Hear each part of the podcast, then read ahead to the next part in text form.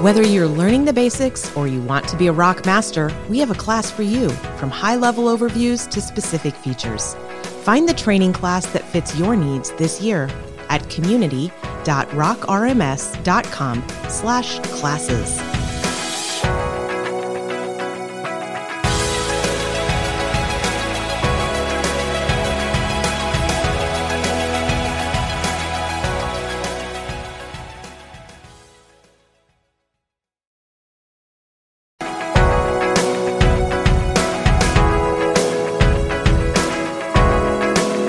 Welcome to our 18th episode of Rockcast.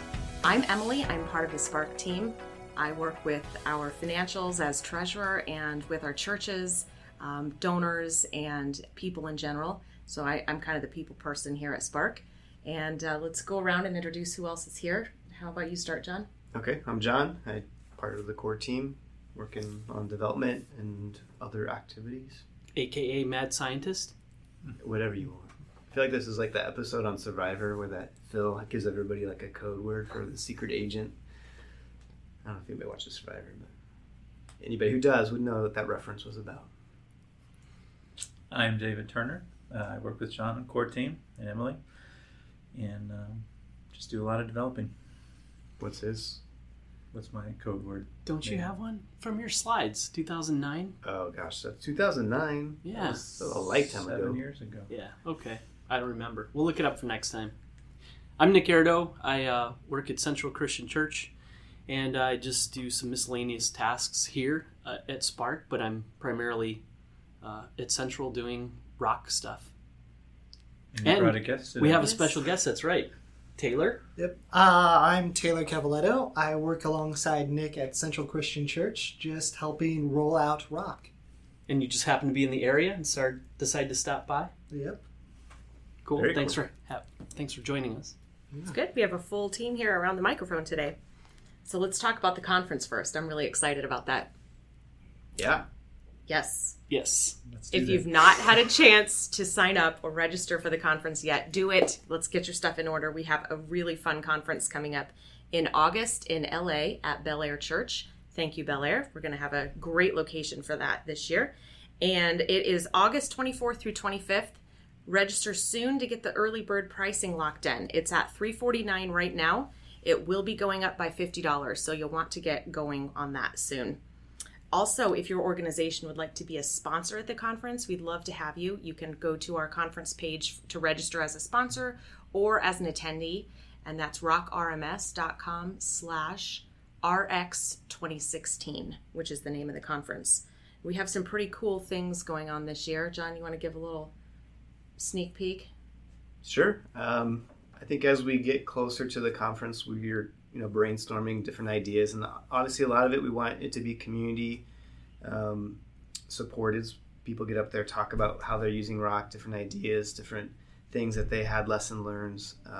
A lot of people are working on custom packages and custom plugins. We'd love to have that be demoed, but as we get closer we think of more and more things that we want to talk about, and we have some really cool announcements that we want to make at the conference this year.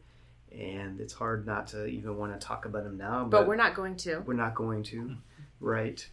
But there's some really cool things and some cool technologies, cool directions, cool innovations that I think you guys are really going to love to see. And we can't wait to show them at ROCRX 2016. I almost said 15. I'm still living in 2015. So, so it's going to be an exciting conference. Don't miss it. Nick, we had an interesting situation come up this week, right? We had a question submitted we want to just create a whole new segment around. Yeah, we're going to start something called Ask the Architects. So if you have a question that you'd like to ask the architects, go ahead and drop it into the core weekly question on the Slack channel. So this week's question was about the design of, let me just read it. It says, currently for every person in the database, there are 4 additional records created. A known relationship group, and a group member record with the person as the owner. There's also an implied relationship group with a group member record with the person as the owner. In fact, there's another set that isn't mentioned here. It's the family. A family group is created with the person in there as well. So they were asking about, after they imported 250,000 records, there were 1 million records total. So we thought we would cover that today. John, do you want to explain that? The question was like, why create them when you don't need them? Why not create them as you need them? And actually in Rocket, if you don't make those, it will actually create them for you on the person profile page. But there's a lot of other pages that assume that those models exist and may not consider that they don't exist. So there's really two schools of thoughts. One is create them as you need them. The other is just create them ahead of time. And we've chosen to do create them ahead of time. There's some performance reasons for that. It's a little faster. But it's really the other reason, which is we don't want to have to always be checking in every single place that assumes that they're created, that they actually exist. Especially if you consider, like, if you're a SQL person and maybe you're trying to put in some implied relationships or known relationships, it would be a real pain to every time you're trying to do an insert to have to assume that, do I need to check if that group exists? If it isn't there, create it. From a SQL perspective, that would be pretty tricky. But we also have to consider every other plugin developer, module developer out there that are they going to know to do that? Some of that we could abstract into the service layer, but at the same time, we don't always know what they're going to do. And I think that's what really makes Rock tricky, is that not only do we have to program in this for what is best and easiest for us, but we also have to consider every other developer out there and their needs, their skill set, and what do we even have to document for them. Sometimes we'll do things a little bit harder for us, but we're like, yeah, we'll never have to document that though. Like, it'll just automatically work, and they don't have to worry about that teeny tiny detail. So there's a lot that goes in to Rock. It certainly would be much easier to write this if it was for one church on one server, and we never had to worry about migrations, and that would be like the easy button, right? Or even some of the hosted solutions. I mean, they get to have to worry about a lot of the details that they need to know, but we don't have that luxury. We have to write everything that there could be hundreds of developers on thousands of servers. Who knows what they've done to their database? Some things probably good and expected, and a lot of things not good and not expected that we have to still jump through hoops on. But I think this is a good question. I think it kind of goes down to, like, there's two different ways. Why is it this way versus another way? I realize it probably seems somewhat inefficient in terms of database use, because we've created a million records that perhaps would not be needed initially. I think over time, though, those records would be needed. And I think if you have a database where you are putting 250,000 people, to create a few of these little text records, I mean, it's literally a couple probably meg in the grand scheme of things. It's probably not, the trade-off is probably not that bad. But it's a good question. I mean, it's from if you want to be pure and efficient, I could see why that would seem somewhat inefficient. And because we don't have time to answer these sorts of questions all the time, we'll try to collapse them into these podcasts. Yeah, I think it's a great opportunity. I mean, I think what a lot of people don't realize is the number of channels that we get these types of questions on a weekly basis, even on a daily basis. I mean, there's Slack. There's a lot of private Slack messaging going on back and forth with questions like this. And sometimes it gets very overwhelming, because we want to be responsive. We want to explain and help. But at the same time, we literally have two jobs. We have the job of helping the core and the community, and the job of paying the bills and doing the consulting. And not that we're trying to get out of either, but there's some days where it just feels very overwhelming. We're rarely sitting around twiddling our thumbs. Yeah, my thumbs are very out of shape right now, because they've not been twiddled in many years. But I hope to get back to that someday. Maybe in retirement, I'll get back to thumb twiddling. Yeah. Yeah. They're kind of like lean thumbs. They need to get a little bit of extra meat to them. So anyway, if you want to submit a question to get considered for the podcast, do that through the Core Weekly question on the Slack channel, and then we will pull them from there. John will with his thumbs. Yeah, I'm thinking about like some kind of thigh master for the thumb now. It's like, how can we market this? Maybe it was a YouTube video. Huh? John has a third job now. That's right. Just inquiring minds want to know. Suzanne Summers might need another job. Good. What about the next release of Rock or Patch? We'll let David handle that one. That would be version 4.6. That will probably go to alpha at end of next week or around that time frame. And it's primarily made up of issues that have been reported in GitHub. One of them being group security. There's a little bit of discussion about that in Slack. So there's a fix to that. And then just really the rest of it is just issues that have been reported. So that should go to alpha next week and probably to beta a week or so after that. I think that group discussion was a really positive and great discussion. I mean, I love that part of the community where we can get input on, I mean, that turned out to be part bug, part architectural clarification. Like, I think we even clarified a few little things in that, but it just makes the product so much better when there's that kind of collaboration on innovating. So right, there was quite the whiteboard discussion here in the office and going back and forth, and so it's not just something that was, you know, lightly thrown out there. Yeah, and that was, I mean, just from the dialogue, I hope we didn't feel like we weren't being super jump on that, but we were trying to figure it out and look at, okay, A, it looks like there's a bug. We had to figure that out. B, we had to, you know, look back to like, why did we make those decisions and try to relearn why it was that way. And once we got that, then we thought, well, that's actually pretty much right, except A, there was a little bit of a bug, and B, there's minor tweaks to some of the considerations now that we've had a little bit more time, you know, in actual practical use. Yeah. But it's great that we can have those conversations, that we can work together with a larger set of community involvement. And that only makes the product better. So that was actually kind of a fun thing, yeah, I thought. And speaking of the community working together, what are some other ways that we can help move Rock forward as a community? Yeah, this came up in our little group at Central, where we've seen, actually we're all dealing with this right now. We'll have a church contact us. Somehow they found out we're using Rock, and they are looking for assistance. So I know, John, you've fielded some of these questions from your local churches.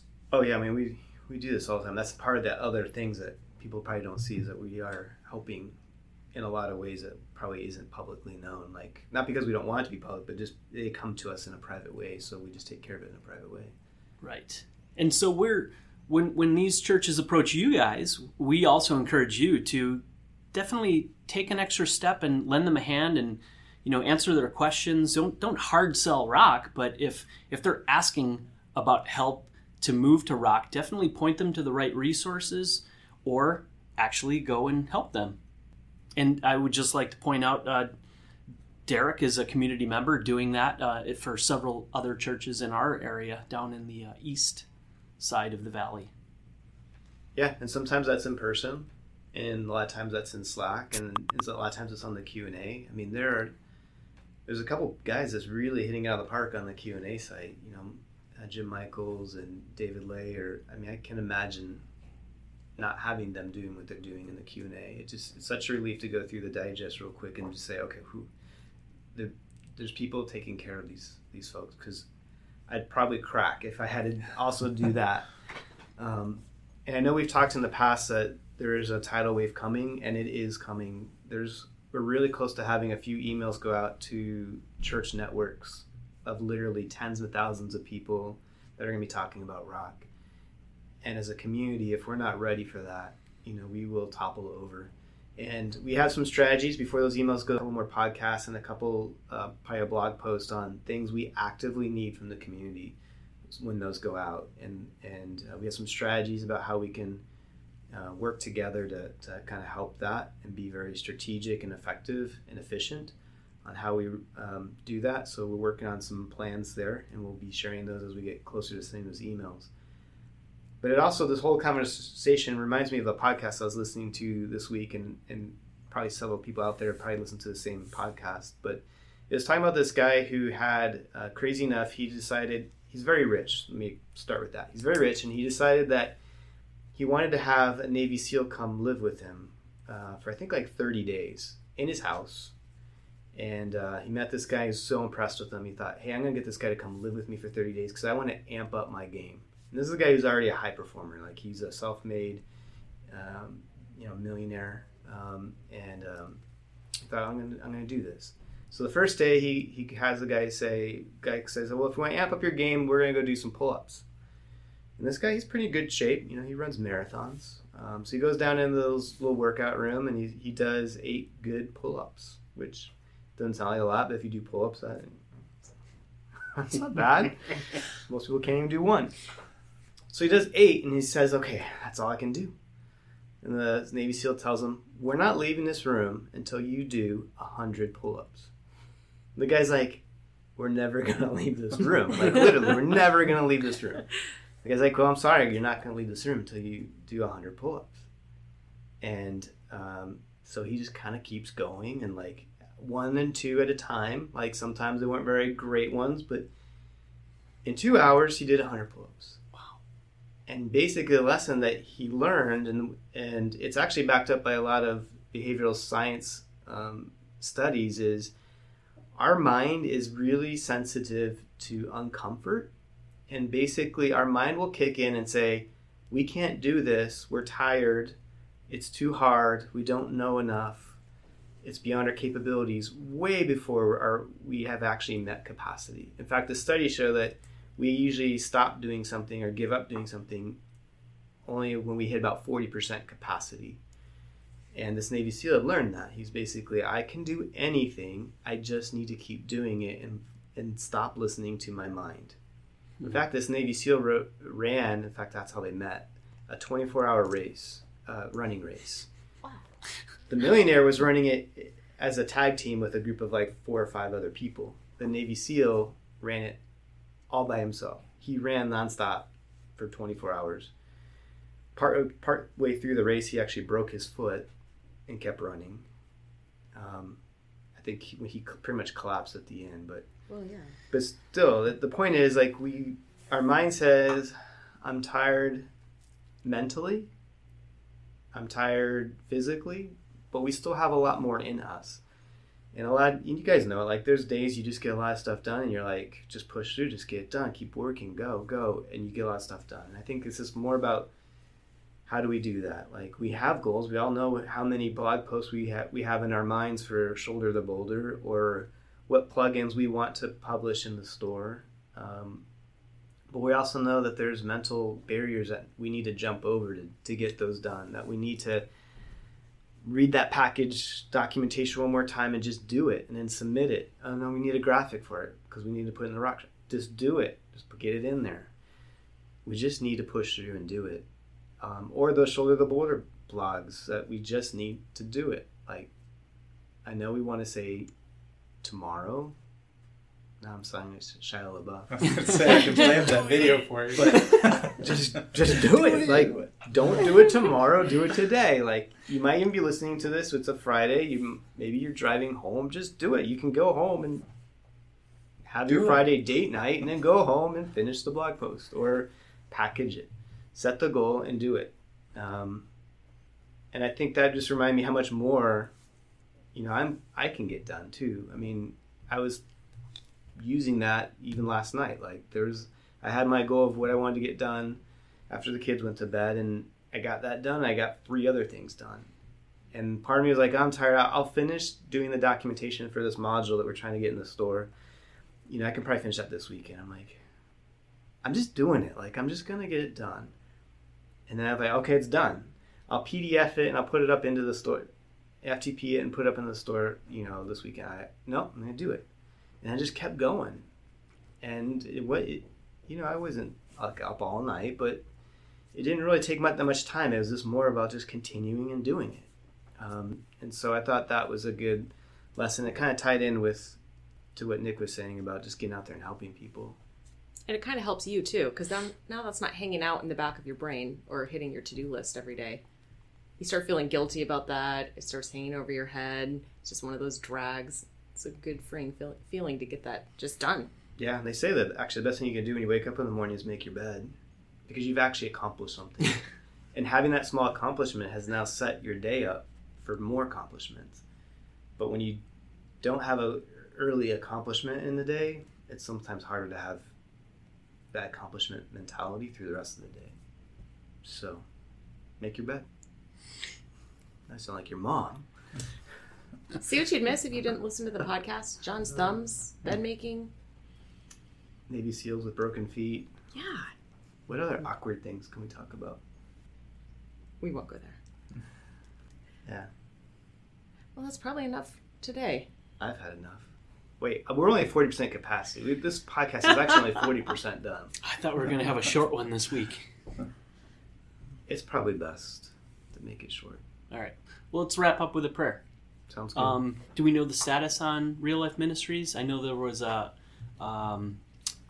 delay on launch a little bit. Yeah, I mean, Nick's son out right, there. Not sure right now. Okay, so just general prayers for him as I do that. Anything else we want to add to the prayer? Otherwise, I'm going off the board. I just think overall, continued vision on the project.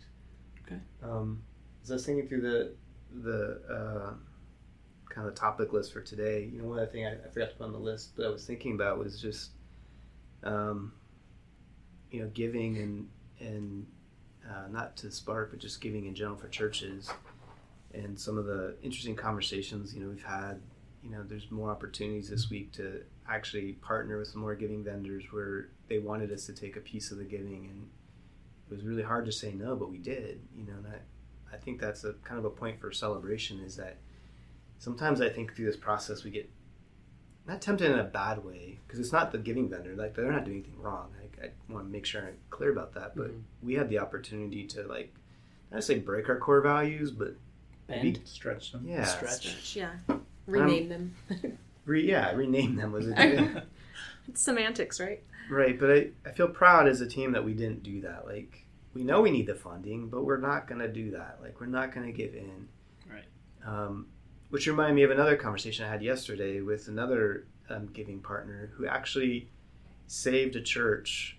They're going to save that church $200,000 in giving and transaction fees every year. Wow. $200,000.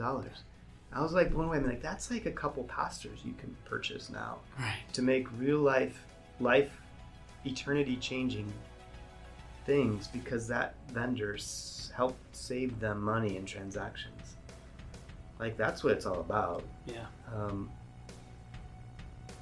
So I guess that's, I think, the continued prayer that when these things come up, we kind of keep on the right road. And definitely. I think that's why it's nice to have a team, because if any one of us had to make those decisions, it'd be easier to bend. But as a team, it's we help remind each other. Cool. Well, I'm going to do that. Let's do it right now. Father, I just thank you again for the strength that you've made with this team and letting us kind of get through that temptation and hold out for you and the funding that you're bringing to this project. We just want to be faithful to everything we've said. Lord, we just really appreciate Real Life Ministries and how they put a person and their family first above the implementation of the system. So we want to honor and respect that, and we just ask for your blessings on that church. And then for all the other churches up here that I'm looking at that are in the implementation phase, Lord, we just ask that you would bless their time and give them the wisdom and energy to get through the hurdles of implementation if they have any.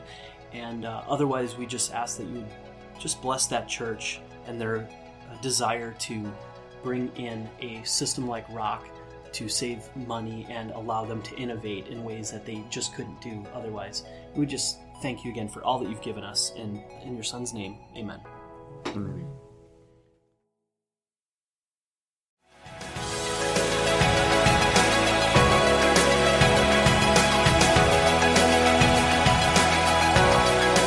This episode of Rockcast is brought to you by Rock sponsor Ministry Dynamics, a Wi-Fi presence, and equipment provider.